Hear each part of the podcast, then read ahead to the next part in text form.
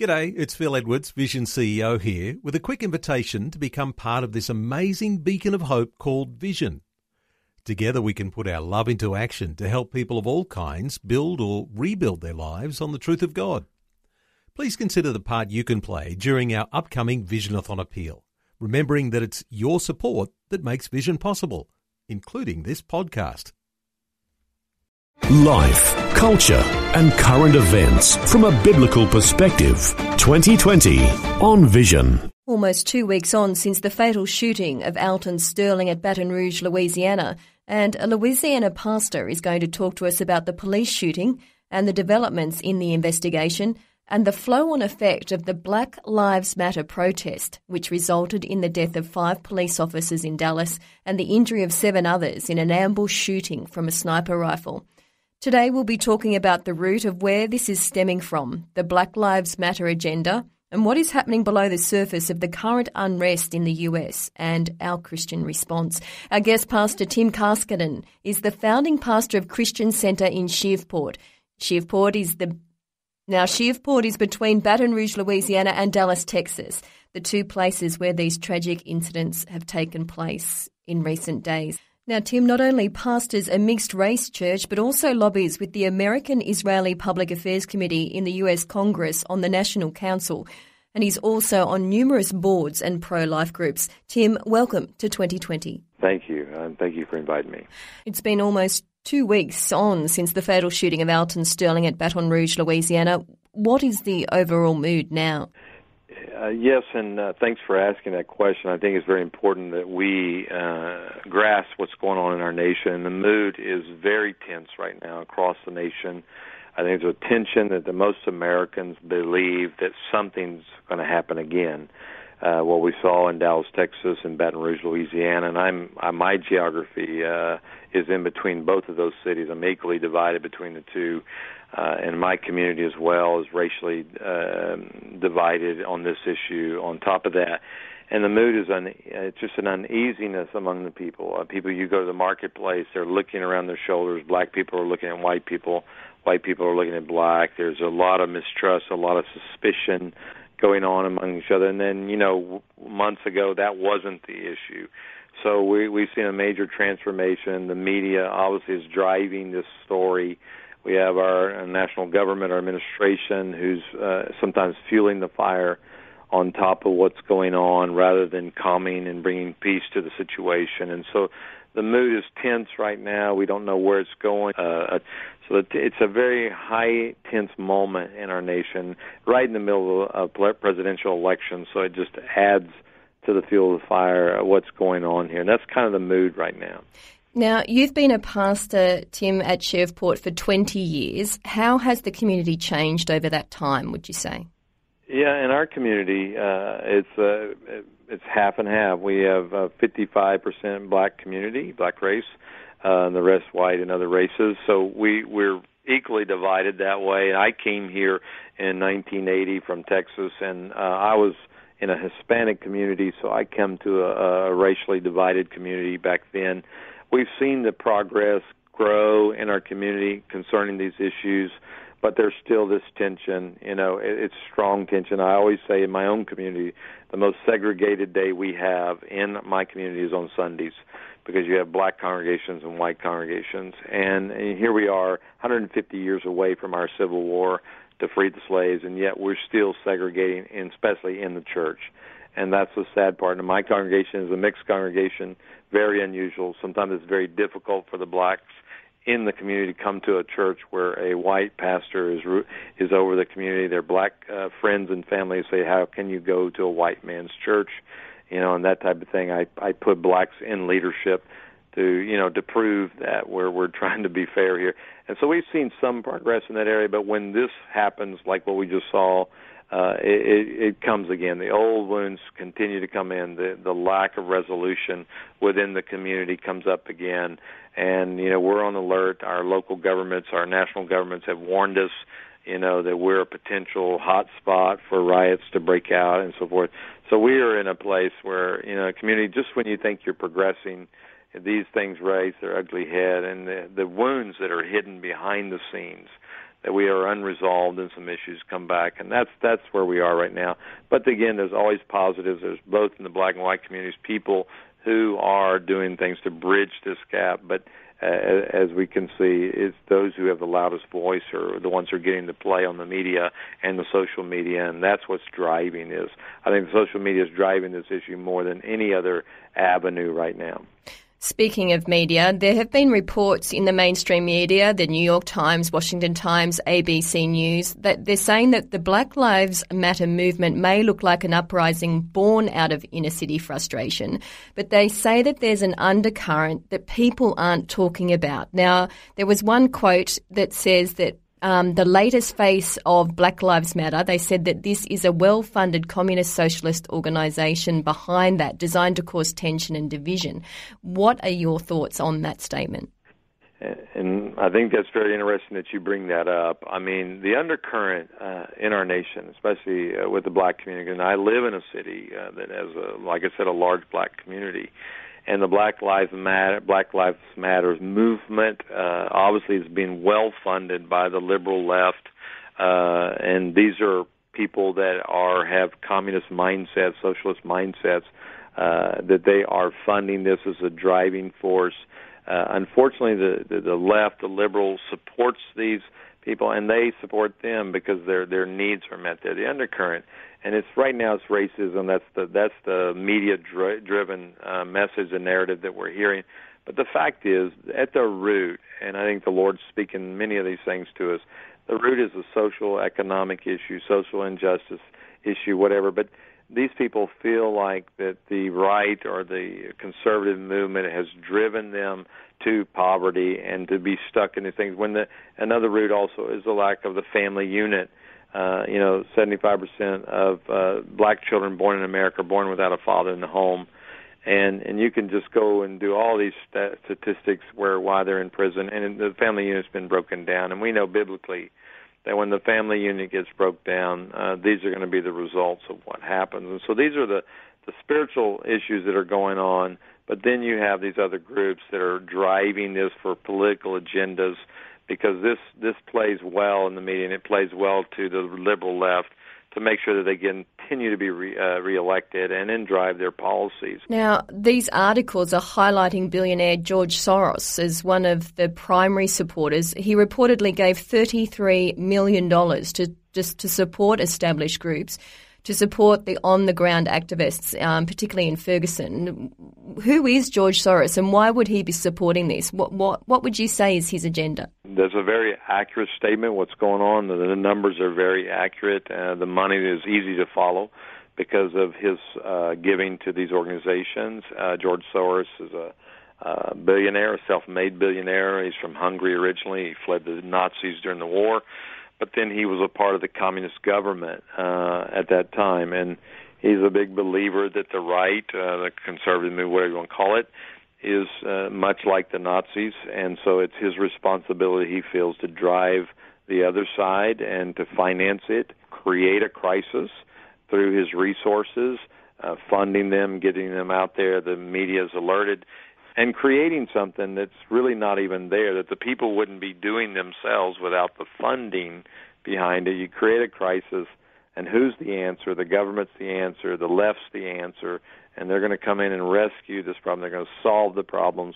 Meanwhile, driving the conservative, what I call the Judeo-Christian value uh, side of of the political arena, driving them out and making them look like they're the ones who are causing the problem and uh, that's what we're seeing. And he's his group and groups like his are are the main source of resources. And uh, you dry up the money, you dry up the movement, and so there has to be money to drive it. And he's one of the uh, one of the ones who's doing it the most. We're speaking to Pastor Tim Cassidy from Christian Center in Shreveport in the US. He's actually between Dallas, Texas, and uh, Baton Rouge, Louisiana, where this this fatal shooting took place. Now it's it's almost two weeks on. The pastor's talking to us about the police shooting, the developments, the investigation, and what spiraled, I guess, from the Black Lives Matter protest and the tragic death of five Dallas officers and seven injured. We'll be back in just a moment. We're back on 2020 and 10 days on since the fatal shooting of Alton Sterling at Baton Rouge, Louisiana. We're speaking to a pastor, Pastor Tim Carskadon, who is the founding pastor of Christian Centre in Shreveport. Now, we've been talking about the Black Lives Matter agenda and what's happening below the surface of the current unrest in the US and the Christian response. Now, um, where to from here? Where do you see the future, especially with what's going on in the US? Well, uh, obviously, our concern is to create a national crisis, which the liberal left is trying to do.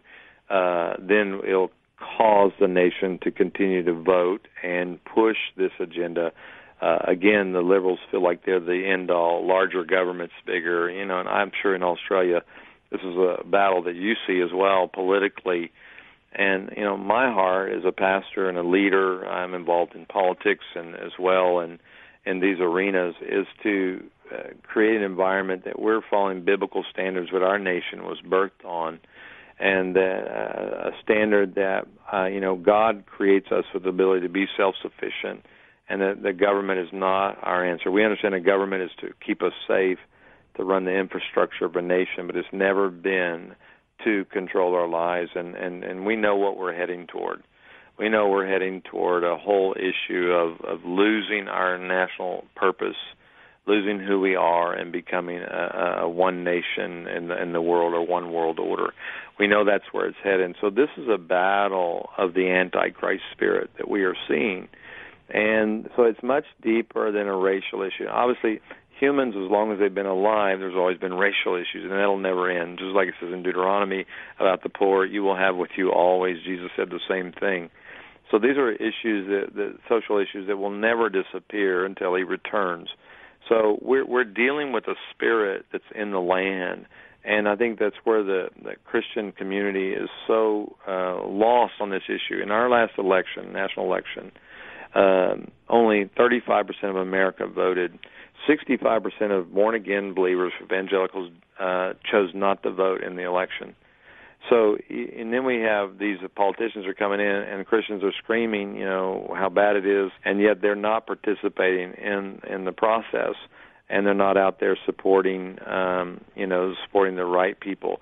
I, I help candidates. I help find candidates who I know have biblical values, who love the Lord, uh, but also who know how to be diplomatic and work in that arena. So this is the agendas that we're dealing with, and, and it's much deeper. As as Paul told us, we don't war against flesh and blood, and I think that's where Christians sometimes want to fight in that arena.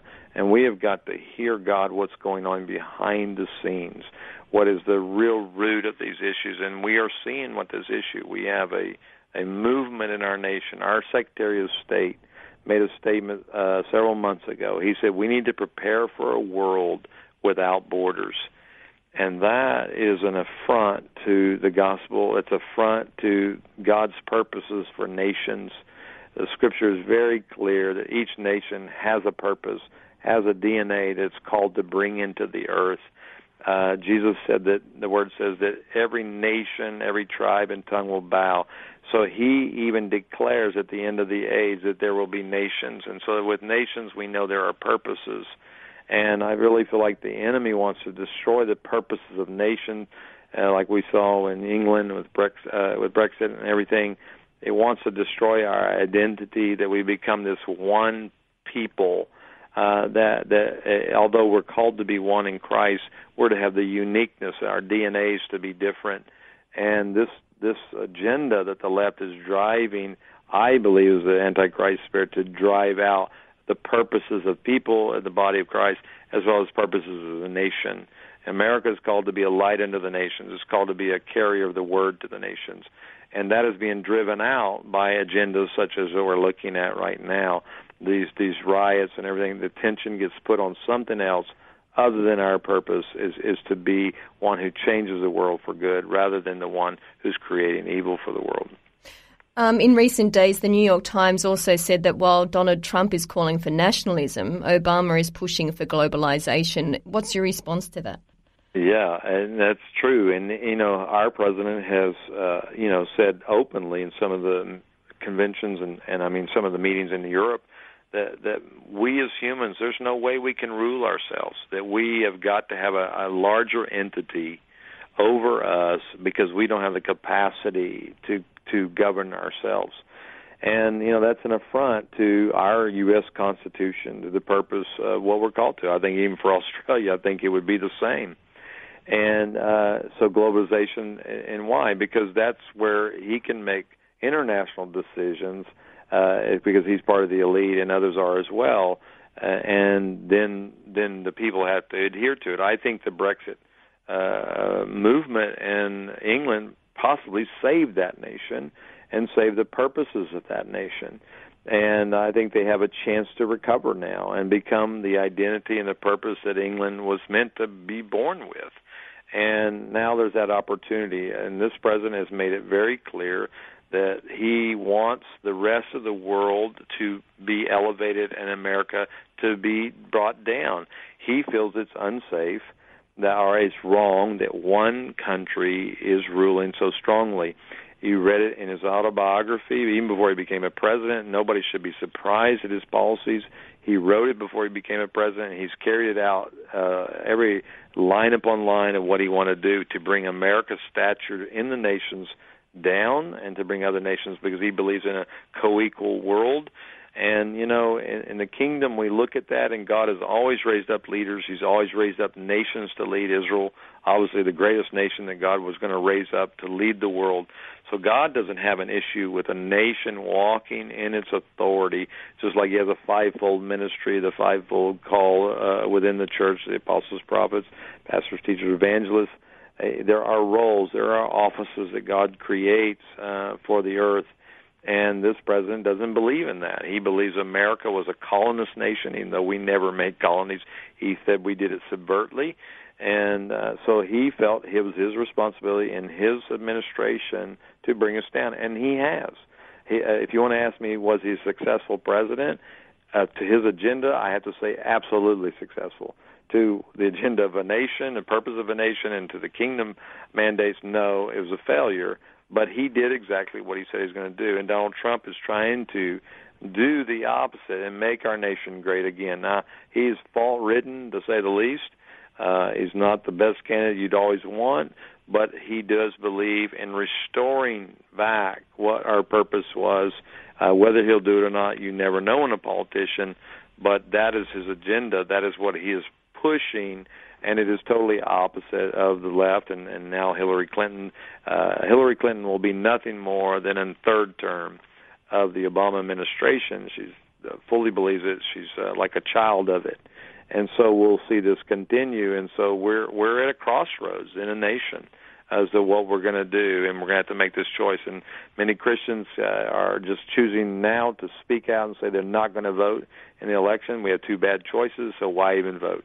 and therefore we're going to be left with uh, whoever can and rally the troops. So who's ever going to vote, that's what we're going to be left with. Tim, how do we respond, I guess, as Christians in these times, both in the US and globally? Well, you know, obviously, I, I'm big into intercession and praying and believing God to intervene and influence. Um, I, we have plenty of prayer going on in America. I travel to Washington D.C. I lobby our Congress and our senators and our congressmen, and I speak to politicians all the time. I, every time I go to our state, our nation's capital, I find prayer people, prayer groups praying nonstop. There's there's a prayer place uh, right across from the White House that prays 24/7. Uh, prayer is not that it's lacking, so we're praying, but we also need to get engaged. Um, there are influence arenas, the media, uh, like you're doing, um, tele, uh, government, education, family, other issues that we need to be engaged in. Not that we have to be the leaders of those movements, but we must be influencers. And you know, I I was always a believer as a, I was raised in an evangelical model. I was told politics was evil, and we don't shouldn't have anything to do with it. And you know, and I believed that. But then I finally, had, I, the Lord spoke to me to get engaged, to speak in it that light needs to go into darkness. So I did. Now I got involved in the political arena, and I did find out that what my teachers taught me was absolutely correct. It is evil. but I realized that if I don't put light in there, I create a vacuum for darkness to grow. So I choose to get engaged in there and sit in my politicians' offices, realizing they're men, they're normal men and women, and that they need help and they need uh, direction. And I have been blessed. We uh, and our local, our governor of our state at one time, a group of people I work with, we prayed over him, we laid hands on him, and we gave him a word that we felt the Lord was saying that he needed to run for for this position. He didn't want to run, but he said he trusted us. We heard from God, and he ran. And then he would invite us to his house once a month, and we would speak to him. He'd ask us, "What is God saying for our nation? What is God saying for our state?" And we did it, and then we wouldn't leave the meeting until he says, "I'm not closing this meeting until you men lay hands on me and pray for me. I need God's strength." Now, I never thought that was possible and we began to turn our state and brought our state out of corruption and brought our state out of the darkness that it was in and began to raise up something that was different, a different model. Matter of fact, the rest of the nation came and looked at us and said, How did y'all come out of being the most corrupt state in the nation to becoming this conservative base? And it was because we chose to get engaged. And I think that's the biggest issue of most most Christians. They choose not to engage. They feel like this is all going to happen anyway. This is prophecy, so therefore, why even get engaged? And I think that's that's ludicrous. I think the word is that we're accountable to what happens on our watch. Yes, it may go that way, but God's going to look at us one day and say, "What did you do to change the culture? What did you do to get engaged?" And I think I want to stand before the Lord and say, "I did all I could do, Lord. It went this way, but I did all I could do, and I trained others to do the same." We've been speaking to Pastor Tim Carskadon, who is the founding pastor of Christian Center in Shreveport, Louisiana. We've been talking about what's been stemming from the Black Lives Matter agenda and what is um, happening below the surface and the current unrest in the US and our Christian response. Jim, we want to thank you for joining us on 2020. Thank you very much. Before you go, thanks for listening. There's lots more great audio on demand, or you can listen to us live at visionradio.org.au. And remember, Vision is listener supported. Your donation, large or small, will help us continue connecting faith to life for hundreds of thousands of people across Australia and around the world. Learn more or donate today at visionradio.org.au.